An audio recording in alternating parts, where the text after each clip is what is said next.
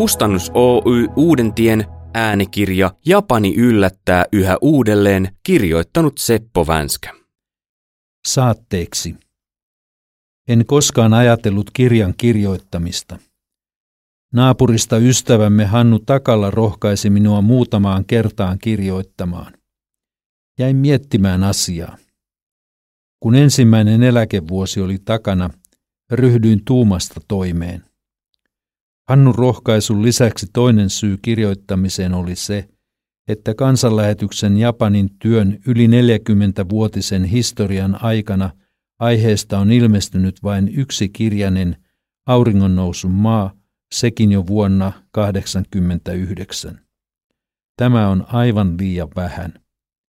Lähetystyö Japanissa ei ole ollut tarpeeksi esillä viime vuosikymmenten aikana, vaikka läheteillä olisi runsaasti annettavaa maan rikkaasta kulttuurista ja pienen vähemmistökirkon työstä siellä. Japani on poikkeuksellinen maa kielensä ja tapakulttuurinsa puolesta. Kun hiukan luulet ymmärtäväsi japanilaista elämänmenoa, seuraavassa hetkessä asiat näyttäytyvät jo uudessa valossa – Japani yllättää yhä uudelleen. Kirjan luvut ovat pieniä välähdyksiä omista kokemuksistani lähetin työssä. Lähteitäni ovat olleet lähetyksen erilaiset pöytäkirjat, muistiot, raportit ja lähettikirjeet. Sikäläisistä lehdistä on myös löytynyt sopivaa lähdeaineistoa. Kun olen käyttänyt muita lähteitä, mainitsen ne tavallisesti tekstin yhteydessä. Kirjoittamisen edetessä olen tarkistanut lukemattomia yksityiskohtia samoissa tilanteissa mukana olleilta henkilöiltä.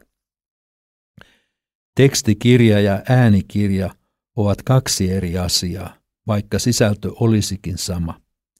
Joissakin kohdin sisällön selkeyttämiseksi olen hiukan poikennut kirjoitetusta tekstistä.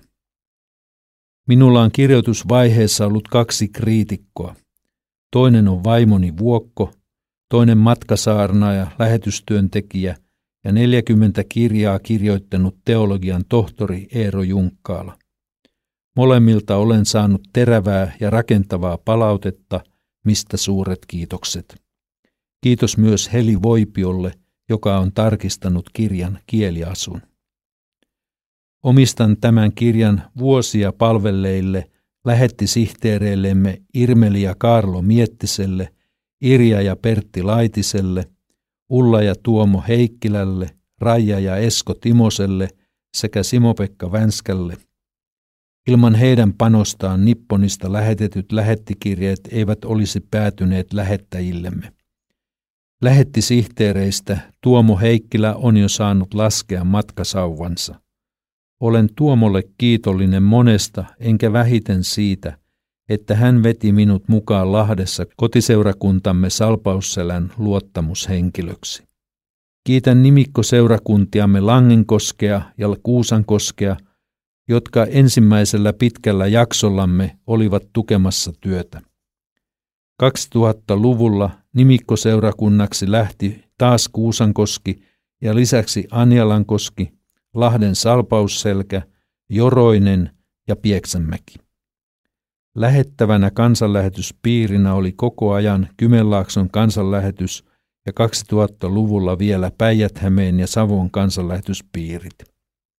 Kiitos piirien ja työn ystävien lähetysuskollisuudesta. Lähetystyö on mahdotonta ilman rukoilevia lähettäjiä. Kiitän myös Suomen kansanlähetystä – joka on ollut toimellinen työnantaja ja hengellinen viitekehys. On ihmeellistä tänä epävarmuuden aikana, että pieni lähetysjärjestö on pysynyt pystyssä ja maksanut palkan joka kuukausi, eikä minun ole tarvinnut olla päivääkään lomautuksessa. Kiitos myös työ- ja taistelutovereille kentällä. Heidän kanssaan on menty läpi monesta harmaasta kivestä. Ennen kaikkea kiitos Jumalalle, joka tahtoi, että kaikki ihmiset pelastuisivat.